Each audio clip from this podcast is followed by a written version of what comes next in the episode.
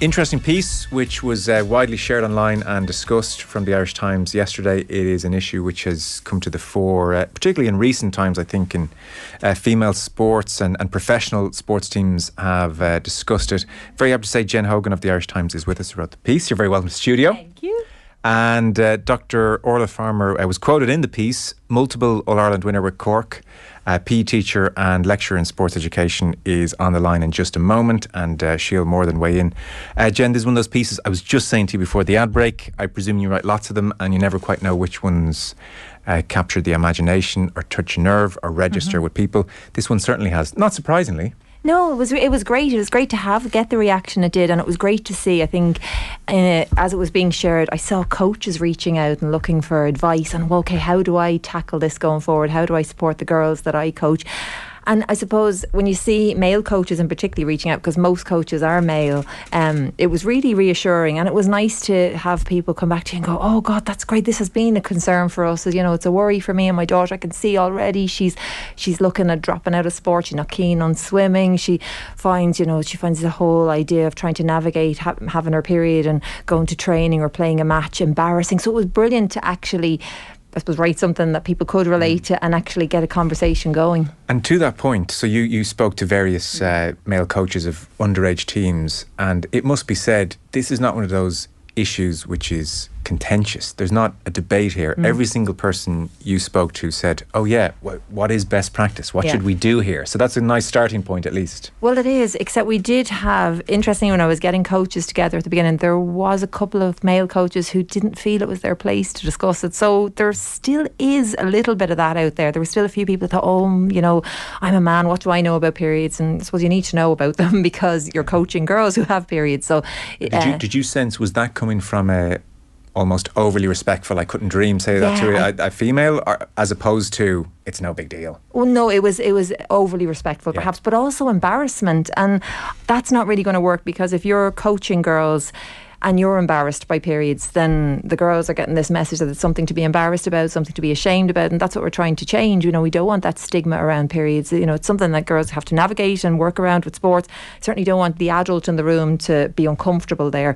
But most of the coaches that I spoke to, the vast majority, all said, yes, these are things we can do. But the male coaches in particular all pointed out, you know, it didn't even cross our minds. It's just we didn't experience it, so we didn't think about it. It wasn't that they didn't want to change and support and help girls. Um, to to manage this. They just it hadn't crossed their minds. Yeah, Dr. Orla Farmer with us as well on the line now. Orla, you can hear us there, okay?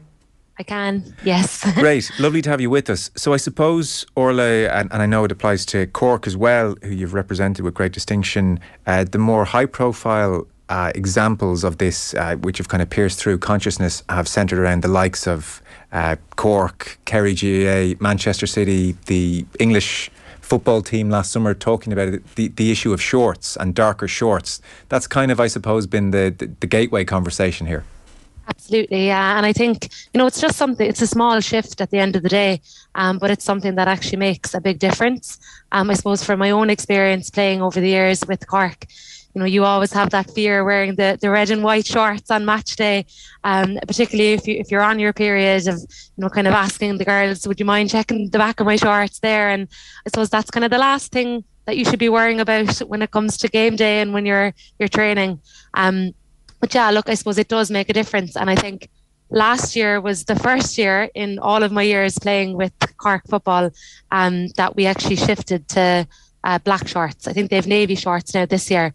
So um, yeah, it's it's kind of just peace of mind really, and um, more comfortable. And if you're more comfortable in yourself, then you know perhaps you might perform better, and you're more comfortable on the pitch then as well. So Orla, let's assume that everybody considers that a no-brainer. Such a simple thing to do, such a helpful thing to do. Chalk that as as done, and if not done, let's do it post haste let's go beyond that then the, the pre-teens and the teenagers. What more can we do? What more can coaches do? What more can parents do? And beyond. I think really it comes down to awareness and education.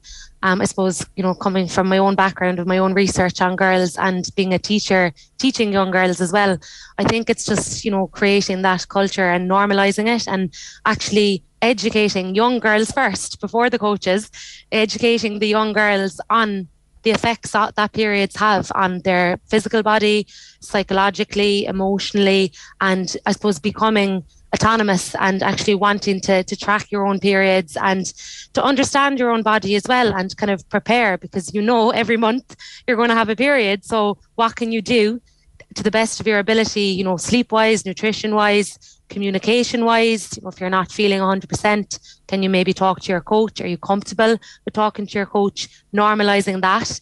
But then I suppose on the other side, the educational side for coaches, and you know, Jen um, pointed out, I suppose nine times out of ten, you know, it's male coaches that are coaching girls, um, and it's kind of making, it's creating that comfortable environment. But I'm not saying that everybody needs to know absolutely everything about periods. It's more of just realizing, okay, you know, if a young girl is on their period, yes, it can imp- impede their performance. Yes, they may be fatigued. Yes, they may lack motivation and they may not want to be at the training session. Um, you know, they may be aggravated. There's loads of things going on. So it's more of just awareness. You know, if they're not performing at a training session or a match, if they're kind of looking a bit sluggish than usual, then perhaps they're on their period. And it's just creating that environment, I think, um, having that open communication. It's not that you have to go into detail, it's just recognizing and being aware and having a small bit of education around, I suppose, the effects that it can have on, on young girls. Yeah.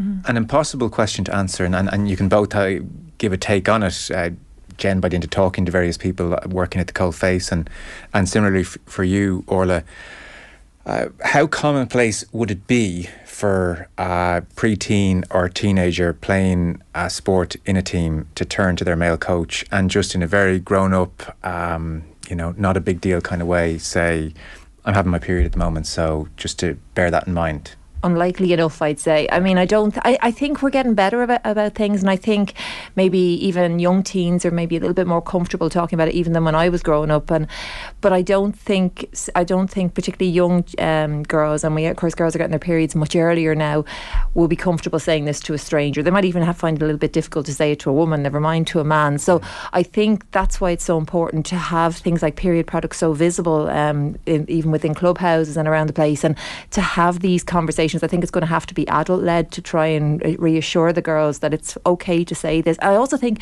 it was pointed out by Dave Paul, um, who was of the coaches that I interviewed from Granada, and he said they have conversations at the beginning, or they had a conversation at the beginning of the season talking to the parents about um, the changes that were coming towards girls and saying to the parents, look, just tap me on the shoulder, just let me know if she's having her period and maybe she's not in the best of form, she's not feeling great. I'll know then and I can make accommodations accordingly. And he even talked about having period products available available that the girls can just go to the bag and take it and and work independently without having to go and draw attention to the coach. I suppose that's where maybe parents will have to step in until we get to a stage that the girls are comfortable enough to flag it to their coaches themselves if there's an issue. Yeah. Orla, what's your sense of how coach led all of this should be? Because it is such a uh, an intimate area, and, and lots of parents may well feel, well, actually, sorry, and, and, and you know, people are, are rightly uh, hyper aware of child safety and, and keeping uh, barriers up, they, they may, may well say to any prospective coach, sorry, that's just not an area of my child's life I want you discussing with them in any capacity. Yeah, I suppose it's kind of a grey area, really, when when you think of it. But I, I always look at it as kind of like a, a triangle. You know, having like I suppose the coach, the player, and the parents. If you can involve all three um, in terms of you know communication. Um, i think you can go a long way that way. I know from my own experience um, i suppose growing up i never would have had that education from the coach perspective um, i suppose you know as a young girl playing. Um, being involved with Cork over the years, we would have had workshops and stuff, people coming in to talk about, you know, the importance of nutrition and hydration around the time of your period, the different effects that it will have at the different time cycles and things like that.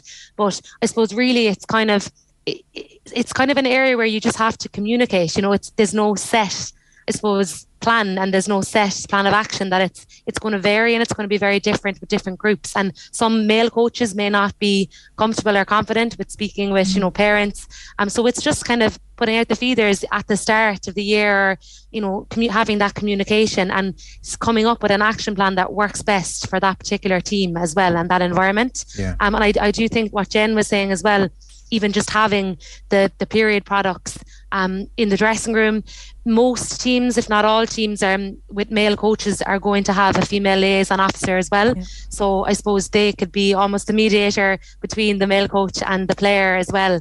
Um, and I, I would have found the female liaison officer with Cork as well over the years very helpful in terms of just communicating that. Um, so just small steps like that. Like it is easier said than done. And mm. I would love to give you a solution, but it's very much dependent on, I suppose, you know, the needs of the players that you're working with, the parents and the coaches. So perhaps it's just the communication and education that it boils back to. Yeah, and I, I guess maybe we ask a lot of all our sporting bodies, but maybe there is a centralised workshop which uh, is, is, is approved mm. and, and, and deemed best practice, and that can almost be uh, uh, done across clubs. So at least if coaches feel, God, I don't know, am I going to do as well as the coach down the road on this issue? At least there'd be a centralised approved program. I think so. Actually, what Orla was saying there, sorry, just to go back to that, even yeah. the female liaison officer, that is obviously a huge thing for, because even as women, even as grown women, there is something about talking to another woman because they've experienced it. So yeah. talking to somebody who experiences it and has to navigate it or knows the ups and downs, knows the challenges, knows the,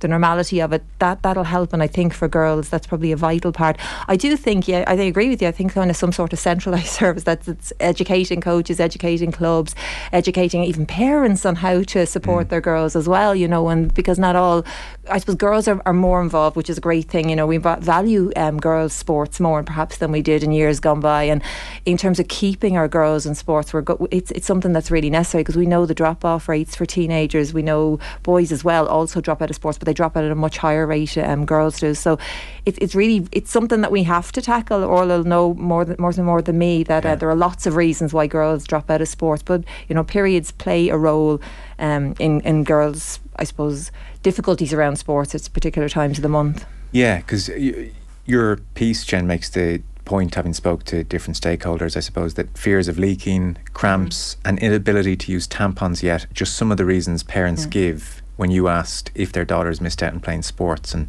there's a really interesting quote even from Trish Carney, who we've spoken to on the show, and people will know, a swimming coach, a very competitive swimmer as well in her day. And she said, in my opinion, the young girls at risk of giving up sport are those who see tampons as something they find too difficult to cope with. In school swimming, parents will skip swimming for their daughters quicker than advising about tampons. Why? I think it's an ideal opportunity for an open discussion if they've not had one. Now, I think honestly, there'll be a lot of men listening going, "Oh, I didn't. Is there an issue with tampons?" I wonder, do yeah. I suppose it's. I mean, maybe that's maybe if it comes down to well well, men know the difference between different period products. Uh, I mean, for for tampons, with a very young girl, I can understand a lot of parents won't be keen maybe to introduce tampons to to their younger daughters. And again, going back to the idea that, or to the the fact that girls are getting their periods a little bit younger, um, it's a big thing for a girl to get her head around. I mean, anybody, all of us as we were growing up, and all of us when we started using tampons, it was a much bigger deal at the beginning um, to start using tampons as opposed to pads a lot of mothers also, when they answered me on this, they, they said that they had their own difficulties using tampons and they were probably fearful of, of making it an issue for their children. They're more invasive, clearly. They're more invasive. Yeah. You know, you put them inside you, so it's a bigger deal. The idea of um, of asking a little girl to do that, it's very mm. different, and it's you know they're already, particularly if they're very young and they're ten and eleven, and they're trying to get their heads or twelve, trying to get their heads around. I now have to. I'm going to bleed every single month. Yes. The idea of doing something like this, uh, putting a tampon inside, can be off-putting. Trish is right. You know, the idea, you know, that if we can get girls using tampons, we're more likely to keep them in sports, particularly things like swimming. But doing that at such a young age, it's not quite as straightforward as that. Now, there are other solutions. We've got period underwear now and period swimwear, and there are other things that will help hugely to keep, to allow girls to continue in sports. But tampons, I suppose, for most women in sports, or for most women, as in terms of any kind of degree of freedom, that tampons will give them more freedom than, than pads, pads, as opposed okay. to pads. But again, age is a huge factor, and girls are fear. You know, young girls are quite fearful. They're quite nervous. They're trying to trying to get used to this without the idea of now putting something inside them. That's a that that's a. It's a it's a difficult one because I don't know of many children that age or many parents who have children that age who whose daughters would be comfortable using tampons quite so young. Mm. Orla, what's your perspective on that? Yeah, and I think I suppose like as Jen kind of alluded to, young girls that are, are getting periods kind of almost younger now. You know, some girls are even getting periods at the age of nine, eight, nine, ten. Um, so it can be very over, overwhelming and it can be very daunting, um, and that fear element. Um, and I suppose, based on my own research, one of the big barriers that came through um, as as a, a, physical activity and sport barrier was that of a kind of body image. You know, girls, preteens, particularly and teenagers, they're very conscious of you know their bodily images, what their friends think, um, and it can be a, a, a big barrier as it is. Not even a mind just being on their period, but just body conscious anyway. So I can't imagine, you know, at that age um, in school and having to actually think about tampons and think about you know playing sport as well like it, it can be a massive worry and um you know it is something that needs to be talked about and some something that needs to be kind of made aware in, in schools and um, in clubs as well yeah i mean it's not a conversation we've ever had in this show mm. tampons pads what's yeah. the right thing to do yeah it's it's it's, it's normalizing it you see yeah. yeah it's that that's the thing like and you know the and more, like the, the, more the, vocal we are the yeah. more Mm-hmm. It'll normalise it as well. So. It's, it's, not that difficult a conversation either. I mean, it's all very practical and, and worth having. I mean, is there an obvious solution or answer to that, Orla, or is it case by case basis? Because you, clearly you, you don't want to you don't want to force a ten year old into doing something they don't want to do. Quite clearly, and, and and yet you want them to keep playing sports. So I mean, is it an acceptable short term solution for a young girl? Maybe well, if it's your uh, period, there's no pressure to play sport for those few days. You don't have to either and you can go back, or, or should we not go down that route? Do you think? Well, I suppose it, it is case dependent, but it's more about kind of giving the power to to the young players as well that you know getting them to understand their body becoming comfortable and confident with you know that time of the month as well and knowing if they're feeling tired but also like highlighting and recognizing that physical activity and sport is actually good yeah. you know during that time as well um so it's trying to kind of get the balance between that but i think something that may work practically is you know just if athletes or you know role models could even just share their own stories mm-hmm. um, of you know whether it be a campaign or whether it be just as simple as organizing you know a few athletes to local athletes to go into schools and share their own story of you know that to normalize it and that look it's all it's part of who we are as, as a woman yeah. and as a sports person and you know it, it's okay like you will get through it and you know it's it's trying to accept that you will have your period once a month and it's what can you do to get the best out of your performance um, as well but i think by maybe some older athletes expressing that and kind of sharing their own stories it might actually help them feel a bit more confident and say well if she can do it then i can do it mm. it Orla, I introduced you as PE teacher as well. That was correct, wasn't it? Yeah, I, am a PE teacher and a lecturer in sport. Yes. So, uh, what's best practice if um, PE? No, I don't want to do it. Time of the month. Is uh, gentle encouragement, or you bloody will do it, or well, you have to do something. Walk around the pitch. What's what's where are we on that?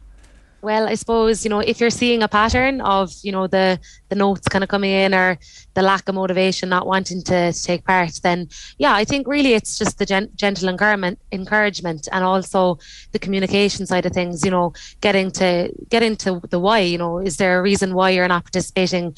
You know, maybe you want to dip in and out. You don't have to do the full PE class or session. Um, maybe you can help out in other ways rather than just sitting down. So trying to kind of motivate motivate them and getting to the kind of root cause as well in a gentle way, like in true gentle encouragement and kind of positive reinforcement as well, rather than just kind of accepting that oh yeah look they're not taking part because they can't or you know they don't feel well or t- time of the month. But it, it's more of kind of getting that encouragement but also how can you get them involved and educate them? You know if it is the time of the month ask them questions. You know are, are you feeling tired? Um, are you getting enough sleep? Um, how is your nutrition? Are you drinking enough water? Etc so it's that education side as well rather than just kind of neglecting saying oh well she, she has the note there now she can't take part in in the P class. So yeah. you know, I suppose that's that's your role as a physical educator as well. You want to promote that physical literacy side as well Jen, I'll give you final word. People can read the piece on the Irish Times uh, website. I'm sure uh, lots who haven't already will. Uh, are you encouraged by the general response to it? Very encouraged. I said, it was great to see coaches reaching out. It was great to see parents having conversations. I suppose, like Orla said, it's about normalising things, and maybe schools is our place to start. We're going to have to normalise it for everyone. It's not just something for women. In mixed schools, um, boys are going to have friends and classmates who have their periods, and it's going to impact PE. And maybe that's a perfect opportunity for for everybody to see. It's just a it's a normal part of life. We might need to make some accommodations. We might need to work around it, but there's no reason for it to be. Um, it, there's, it doesn't need to be a reason for girls to drop out of sport. Okay, well, Jen Hogan of the Irish Times, thanks for Pleasure. coming to the studio. Appreciate it. And Dr. Orla Farmer, multiple All Ireland winner with Cork, PE teacher, lecturer in sports education. Thanks very much to you both.